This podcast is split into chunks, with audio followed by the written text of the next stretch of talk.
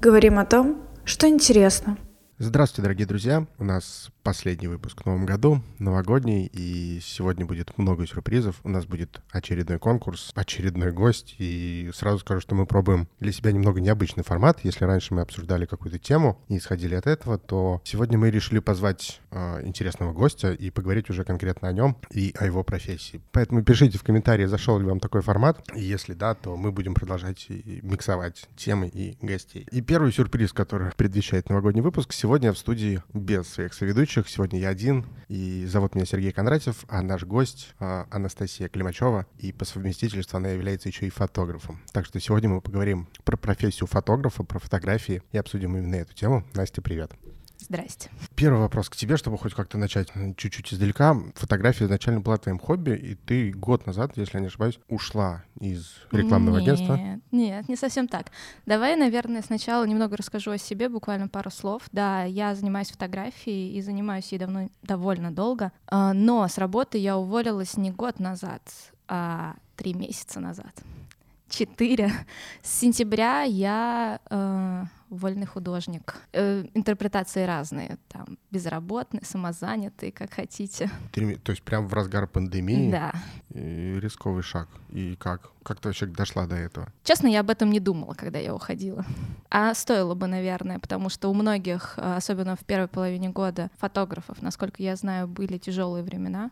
Все-таки никуда не выйти, никакие студии не работают, ты сидишь дома, но кто-то даже из этого выкарабкивался. Так что как только послабление, я, ну, не из-за послаблений, но в том числе я поняла, что надо брать быка за рога и двигать уже в том направлении, в котором давно хотела. Ну вот сейчас ты уже работаешь три месяца, скажем так, вольным художником. Уровень дохода как-то месячно изменился существенно? Да.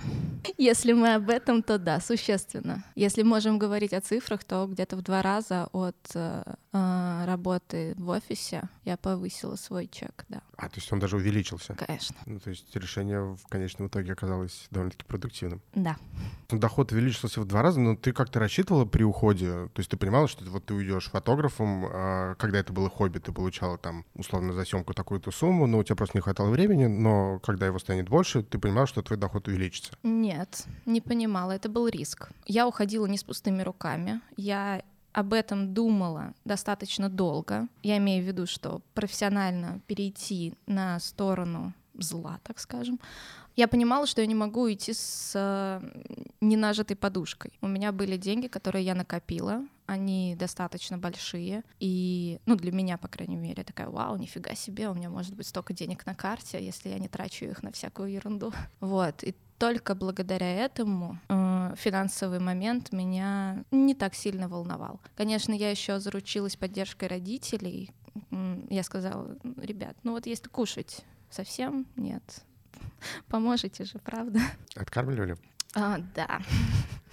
Ну, там такая история. Э, две минуты на это посвящу. Уйдя с работы, я заболела ковидом буквально через неделю.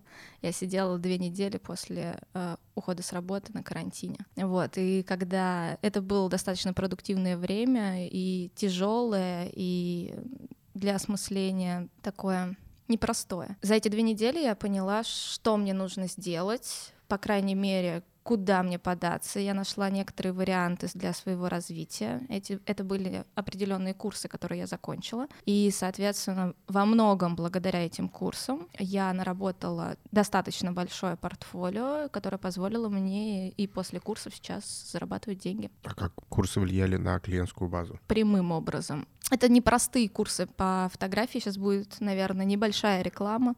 Да пусть будет, потому что для меня эти курсы действительно оказались большим толчком. А, это курсы новые в White Photo School. И на самом деле эти курсы помогли... Они длились два месяца, и первый месяц мы фигачили а, очень большое количество съемок. У нас стоял, стояла цель, например, за одну неделю э, сделать такие-то съемки. И хочешь не хочешь, ты их делаешь. Соответственно, во время курсов бывало такое, что я за неделю снимала, наверное, съемок 10. Я умирала. Мне было очень тяжело. Но по итогу, сформировав портфолио, сформировав эм, правильный подход к клиентам, начав фотографировать блогеров и селебов, э, все это колесико запустилось, я просто не знала, как его запустить, а тут благодаря, возможно, не совсем четко, потому что эта инструкция все-таки общая, но подбирая ключики к себе, получилось. Подожди, но вопрос все-таки, то есть э,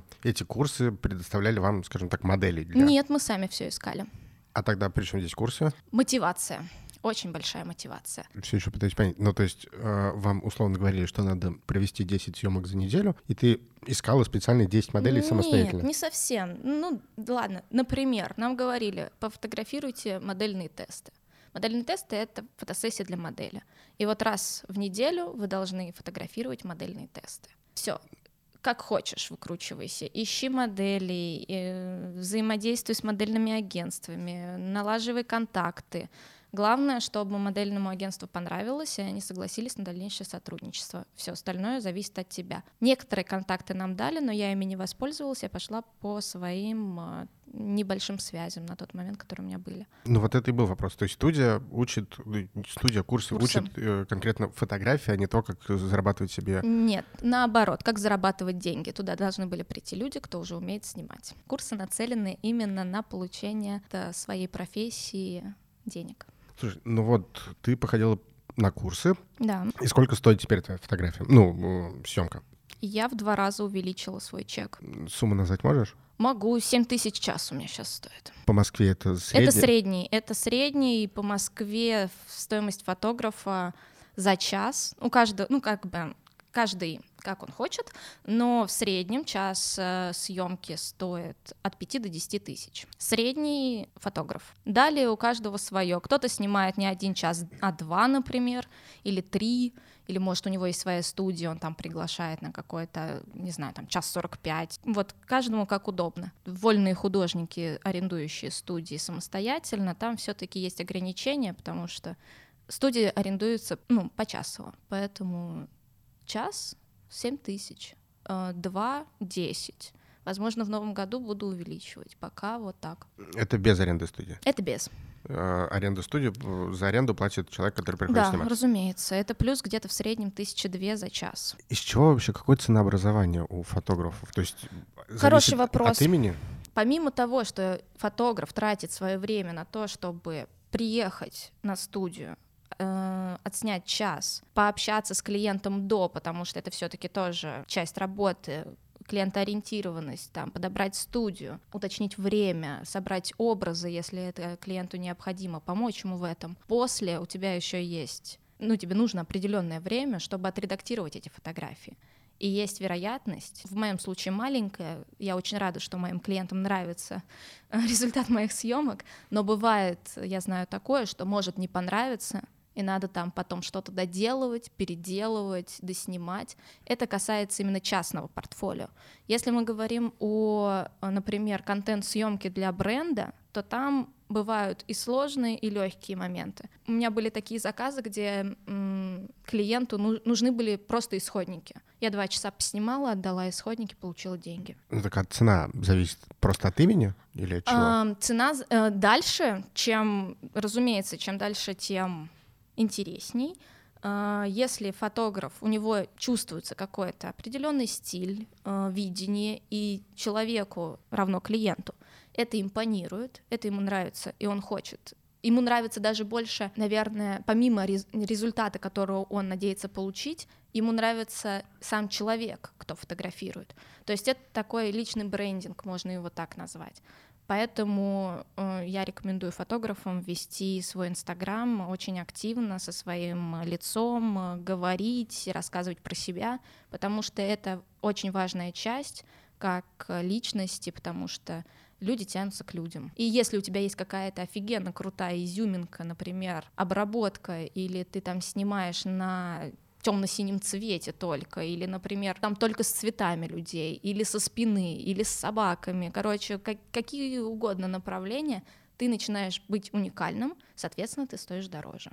То есть, если я вдруг решу стать фотографом, буду всех снимать э, только с цветами, я могу сразу зарабатывать десятку? Ну, не сразу.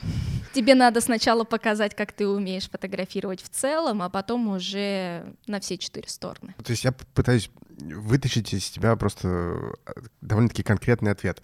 Цена фотографа зависит исключительно от имени, ну, потому что даже талант оценить сложно. Ну, Это есть... все объект... субъективно.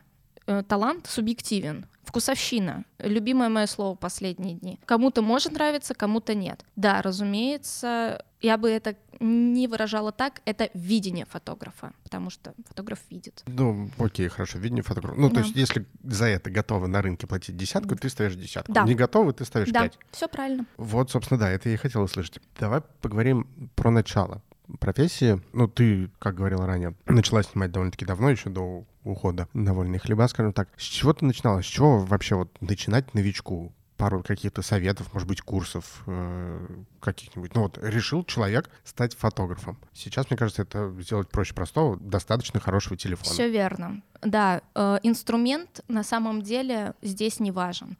Очень многие э, начинающие фотографы думают, что если они купят какой-нибудь э, офигенно крутой фотоаппарат, они начнут делать э, золотую картинку. Э, разочарую, нет. Этому нужно учиться. Начинайте с телефона, потом какая-нибудь мыльница, затем поддержанный фотоаппарат, затем профессиональный фотоаппарат, потому что видение формируется не от техники, видение формируется от твоей насмотренности. Это еще один очень важный пункт в жизни фотографа — насыщать себя тем, эстетическим, что тебе нравится, чтобы потом транслировать свою картинку. Поэтому начинающим фотографам я бы рекомендовала практиковаться как можно больше, чаще, разнообразнее, ставить себе новые цели. Например, э, работая с искусственным светом или с э, семьями, если вы снимали до этого только одного человека в кадре.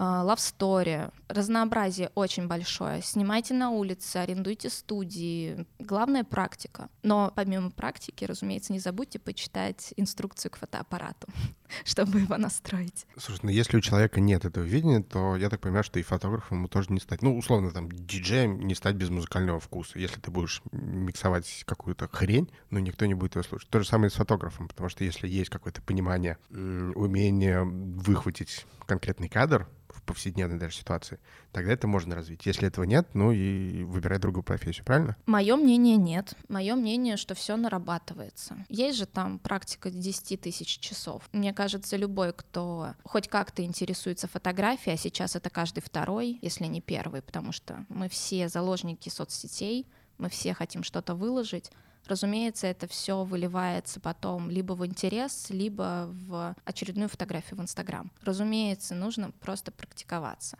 и это все наработается. Давай топ-3 вещи, которые нужно, чтобы стать фотографом. Ох, надо подумать. Ну, за исключением фотоаппарата. Умение его настраивать. Пожалуйста, умейте настраивать свои фотоаппараты. А, никаких сторонних режимов. Вот у вас manual стоит, ручной режим. Вот научитесь снимать с ним, изучите основы фотографии, основы композиции. Понимайте, что вы хотите снимать. Наверное, это вот три самых основных момента. То есть настройки правильные, понимание того, что ты хочешь снимать. Это я два назвала всего лишь. А третий, ну давай подумаем. Третий — это развитие вкуса. Смотреть на тех людей, вдохновляться теми фотографами, которые близки. Вот ты видишь работы этого человека и говоришь, я хочу вот так. Я хочу, чтобы это моя фотография была, а не его я хочу сделать вот так же, а может даже лучше. Вот к этому бы я стремилась. И сейчас я, кстати, тоже к этому стремлюсь. Ну, то есть это топ-3 вещи, которые нужно дать не только новичков, в принципе, всем фотографам. Разумеется. Ну, начинать надо с малого. Настроечки, пожалуйста. Читайте инструкции. Именно. Слушай, а если вот, ну, ты снимаешь портретные съемки людей? Да. Есть ли вообще разница, что снимать? Или... Или кого? Давай вот так. Нет, именно вот что. Ну, то есть люди, портрет, о, не портреты, пейзажи, э, какие-то предметы. Ну, то есть есть разница, условно, между тобой и э, фотографом, который был у Дудя, Макаров, если не ошибаюсь, его фамилия. Да.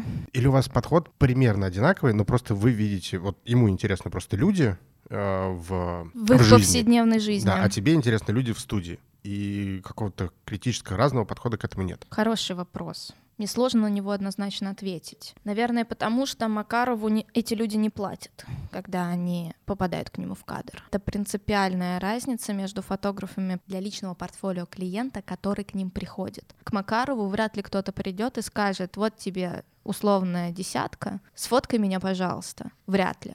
У него свое чистое направление, э, безумно прекрасное в своем жанре. Э, пусть даже и в некоторых моментах оно коварное и страшное. Но в этом и прелесть. Но эти люди ему не заплатят денег. И тут начинается вопрос коммерческий. Ты готов снимать вот такое? Ты готов с ним быть репортажным фотографом просто потому, что это тебе интересно. Но ты не знаешь, во что это выльется в плане твоего дохода. У меня просто немножечко более простой путь. Я знаю, что ко мне придут люди, которые мне могут заплатить. И поэтому это сейчас мой источник дохода. А, подход у нас, возможно, одинаковый, потому что мы все-таки видим через камеру. А через камеру видеть э, это уже куда ты направишь. Я, в принципе, иногда сейчас тоже занимаюсь репортажной съемкой, но не ухожу на вокзалы и не снимаю людей, хотя это тоже, в принципе, интересно. У него очень грамотно выстроенная композиция всегда. У него очень интересные цвета на фотографиях. И поэтому нас можно сравнивать. Но все-таки жанры разные. Ну, давай по-простому. То, что он делает, это сложнее? Да, разы. Потому что он ловит то, что, возможно, кто-то даже видеть не хочет. А я ловлю то, что человек хочет увидеть и потом, наверное, куда-то выложить и под этим что-то написать. Поэтому у него намного намного все серьезней. Ты считаешь себя художником? Ну, то есть современный художник. Если раньше у людей не было фотоаппаратов, они выходили в поле и писали то, что там видят. Я Ван Гог. Нет, конечно, не считаю себя художником. Почему? Это очень высокопарное заявление. Я пока не готова так четко сформулировать, соединить себя с этим понятием. Ну хорошо, если не конкретно тебя, то вообще профессия фотографа да. это современный художник? Да, тогда да. Если вот так, то да. Ну, то есть, опять, тот же самый Макаров, вот его Он, можно назвать да, художником, потому что он ловит моменты всегда. И, кстати, если кто не видел, посмотреть действительно его фотографии. Да, это есть там депрессивность, есть грязь, боль и страдания, но, к сожалению... В этом вся прелесть этих фотографий. Э, к сожалению, это жизнь. Да. Я об этом. Прелесть-то да, но вот ну, вот прелесть живем. это, в моем понимании, это может быть разные. Ну, как бы здесь он крут в том, что он делает. Аналогов, ну, возможно, в репортажной фотографии я не так сильна, просто потому что я слежу все-таки за портретными фотографами больше, э, за фэшн-фотографами некоторыми. Здесь это мне, наверное, не так близко, но то, что видела я, это, конечно, до мурашек. В твоем портфолио есть фотографии Сергея Мезенцева. Есть и, такие, да. Да, и Юлианы Бухольц. Угу. Только не в моем, Бухольца пока не выставляла, выставляла она к себе пока только. Да, но я имею в виду, ты их просто фотографировала. Да, да. Ну, в принципе, наверное, их можно назвать селебами, особенно Мезенцева. Его знают, наверное, больше, чем Бухольц, может быть, и нет. Но не суть. Все-таки люди известные. Угу. Как ты на них выходила? Либо они на тебя выходили? Как вообще вот набирать таких людей к себе в э, портфолио? Сергей Мезенцев попал ко мне в объектив достаточно случайно. Я бы, наверное, это назвала случайностью, либо он просто феноменальный человек, который читает часто директ. Я ему написала в директ, и он мне ответил. И я помню, я ехала то ли после курсов, то ли после какой-то съемки. Ладно, я проспойлерю, у нас было задание на курсах пофотографировать э, блогера. И у меня возникло такое чувство, что я не хочу снимать просто блогера с циферкой. Я хочу фотографировать именно того человека, кто мне интересен, как личность в первую очередь. А, я о нем давно знала, и я слушала его подкаст, и слушаю до сих пор его подкасты, пока редактирую фотографии. Мне они очень интересны, потому что у него а, разнообразные гости тоже. И поэтому Поэтому, когда я ехала, помню, после съемки в метро, в полном отчаянии от того, что я никак не могу найти блогера, который прям вот вожделенно мне хочется именно его поснимать, я помню, пишу я ему в директ, говорю, здравствуйте, там слушаю ваши подкасты, вы так все круто делаете, вам респект. А можно ли я вас пофотографирую?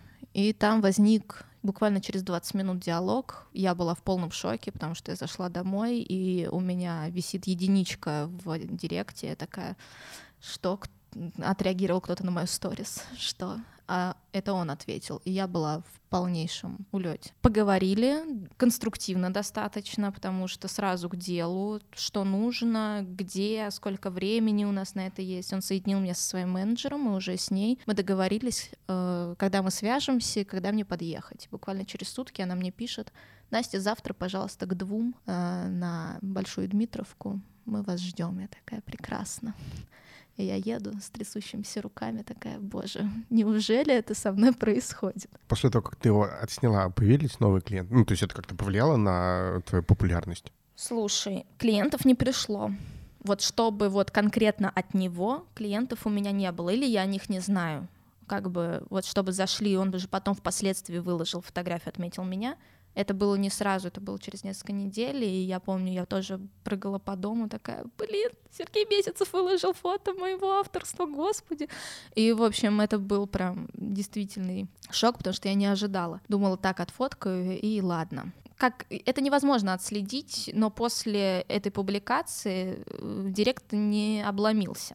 Ну, то есть там были какие-то, наверное, заявки, но я бы не сказала, что это коррелировало. Но весь прикол съемки подобных людей в том, что это кейс. Когда ко мне приходили люди, ну, уже обычные, так скажем, рядовые клиенты приходили и говорили, ты что, фоткала Мезенцева, ну и как он, ну и что, как он там в жизни, как вообще что получилось. Здесь уже выстраивается лояльность, и когда человек видит кого-то популярного в твоем портфолио, это работает. Слушай, ну есть, мы затронули эту тему, еще один популярный человек в твоем портфолио, это Бухольц, и с ней вообще была, ну, фотосъемка была позже, но сначала вообще появилось видео из гримерки из примерочной. Да, было такое. Как это произошло? Я тоже написала ей в директ, кинула пару идей, как я ее вижу, потому что, знаешь, это тоже такой момент оказался очень интересный. Я фанат танцев, не буду этого скрывать. Я обожаю этот проект, а, очень люблю всем сердцем и смотрю каждый сезон. И, в общем, когда у меня опять же возник вопрос, кого из э, популярных личностей я бы хотела поснимать, из этой всей бригады прекрасных людей мне почему-то всплыла она. Я не знаю почему. Ну вот просто я вспомнила про нее. Я открываю ее инстаграм и вижу около полумиллиона подписчиков. И у меня начинается такой стресс, такая, так, вряд ли меня кто увидит, вряд ли прочитают, но ладно, я попробую, за спрос денег не берут. А, написала ей в директ, она мне ответила, она согласилась э, на съемку, но куда-то потом пропала. То есть она такая, да-да, все классно, все супер, давай сделаем. Но где-то ее недели три, наверное, в поле зрения моего не было. И я поняла, почему. Она пришла на танцы. Она пришла на последний сезон танцы, и я тут, ну не то чтобы словила джекпот, я такая, вау, это ее новый виток в творческой сфере. Соответственно, она сейчас еще к сожалению, тут фотограф тоже должен думать о своей популяризации, то есть благодаря человеку, которого ты снимаешь, у тебя получается, ну, чем больше у человека аудитория, тем шире ты заявишь о себе. Как бы я этого не кичилась, но это так, надо об этом тоже думать. И вот я такая, блин, она в телеке еще, вообще супер, я сейчас ее пофоткаю и там зажжется. Но я от этого быстро ушла, потому что получилось так, что мы с ним встретились, мы приехали в магазин, как я понимаю, это ее знакомые, ну, шоурум даже, это не магазин, это шоурум, арт-пространство, не знаю, как это назвать правильно. В общем, э, мы пофотографировали там, внутри, у нас очень есть классная серия в примерочной, пока она не выложена. Ну, Юляне очень понравилось, и этому шоуруму тоже очень понравились эти фотографии. Они еще не до конца сделаны, потому что их очень много как говорит Юлиана, там половина как будто из Пинтреста. Я такая, господи, как по серде... масло по сердечку, спасибо большое. И тут она говорит, Настя, сними-ка видюшку, пожалуйста. Ну, окей, давай. Дает мне телефон, я включаю какой-то трек, первый попавшийся в моем плейлисте. Это оказалось Манижа, она не знает этот трек и начинает импровизировать прямо э, перед телефоном. Я такая, вау, ничего себе. Она знает, какой контент ей заходит, и я просто как здесь уже нужно абстрагироваться, здесь ты не являешься как бы дейным вдохновителем, ты просто исполняешь, но ну, ты помогаешь человеку в этом, то есть никто не обязан тебя отмечать, говорить ты там супер видеограф, потому что я просто подержала телефон, ну, будем откровенными. И поснимала ее, она выложила, я просто себе репостнула, потому что мне тоже хотелось сказать, посмотрите, я работаю уже с таким уровнем людей, и затем у нас появилось э, достаточно плодотворное дальнейшее сотрудничество. Она попросила меня поснимать рекламный пост для ее инстаграма. Э, я приезжала в студию про танцы «Север», чтобы фотографировать ее в Under Armour спортивном костюме. Вот, но там тоже как бы никто не говорил, что это работа ко мне в портфолио, что это там мой кейс и так далее. Для меня это кейс, но не, тут коммерческая основа, меня никто не должен отмечать, я отсняла, я сделала ей дополнительные кадры, которые она потом в свое портфолио выложит уже без рекламного м, текста, который согласован там с, с, с клиентом. И получается, что это еще одно сотрудничество. И следующее было через неделю где-то. Э, я приехала снимать перформанс, в котором она участвовала в этих же про танцах «Север», после чего э, она мне записала милейшее, просто милейшее голосовое сообщение, где сказала, что я очень понравилась ребятам, которых снимала. Ее муж э, Дмитрий Щебет тоже в положительном ключе отзывался, э, что я чуткая, имеющая границы, знаю, как быть, ну, как не мешать, как подстраиваться, снимать. Я быстро отдала материал.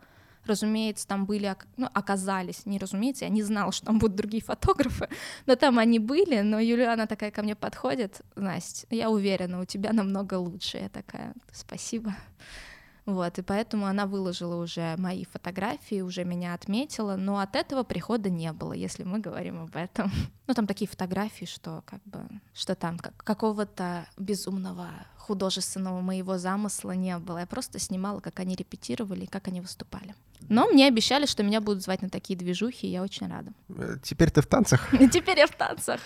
Поздравляю, вы в танцах. Спасибо. А, в общем, так, такая была ситуация интересная. Я когда была в Питере вот недавно, значит, мы с моей подругой-фотографом туда поехали, и мне э, падает заявка в директ, на, ну точнее не заявка, это просто там интересуется съемкой. Я смотрю, а эта девушка, э, она была в финале или полуфинале танцев, и она спрашивает стоимость. Я такая, офигеть, я доросла.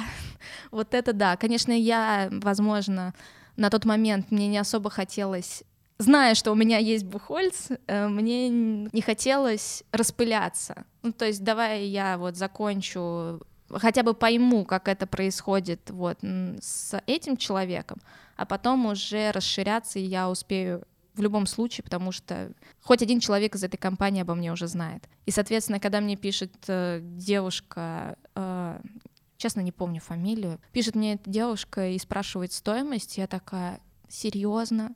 Как ты, во-первых, меня нашла, еще Бухольц ничего не выложила, а ты как-то каким-то образом, видимо, понравились фотографии. Но я не хотела загружать себя съемками, написала ей полный чек, все 7 тысяч. Ну, обычно там, если ты все-таки очень хочешь, можно там послабление какое-то сделать, когда увидишь там еще ну, такую приличную э, цифру в подписчиках, можно подумать и вообще о бесплатной съемке, но я хотела посмотреть, готов ли блогер платить мне, чтобы я его поснимала. С ней пока не получилось. Чтобы добить эту тему, а с кем из звезд? Есть какая-нибудь еще договоренность? Прямо из звезд? Ну, если мы считаем Мезенцева звездой, то... Мезенцев звезда. Uh, у меня есть готовые фотографии, но пока не обработанные с Верой Котельниковой, это стендап-комик. А, и пока только планы, потому что я знаю, что сейчас декабрь, сейчас очень все плотненько у всех по графику, несмотря на то, что пандемия и там половины деятельности нет, но правда, загружены все. Я сама в шоке от того, как много движа сейчас происходит. Видимо, все пытаются что-то успеть.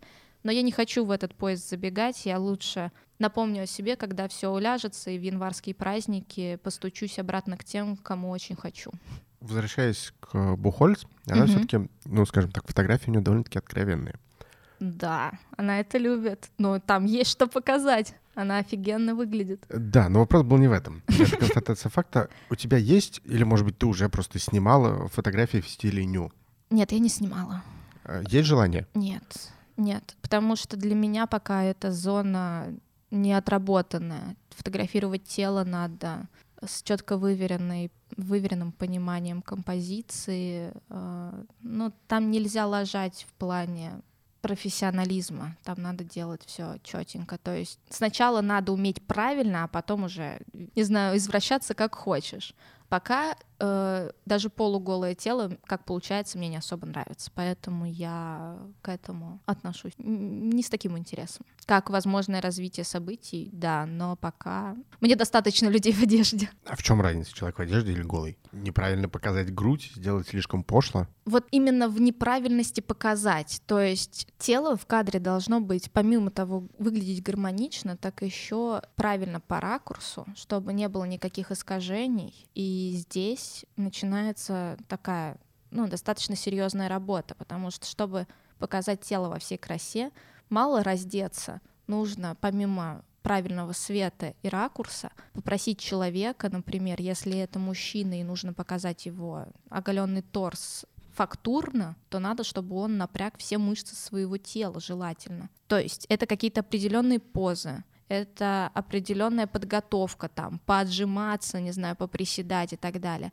Вот всех этих нюансов я, к сожалению, не знаю. Сейчас тыкаю пальцем в небо. Возможно, так это работает.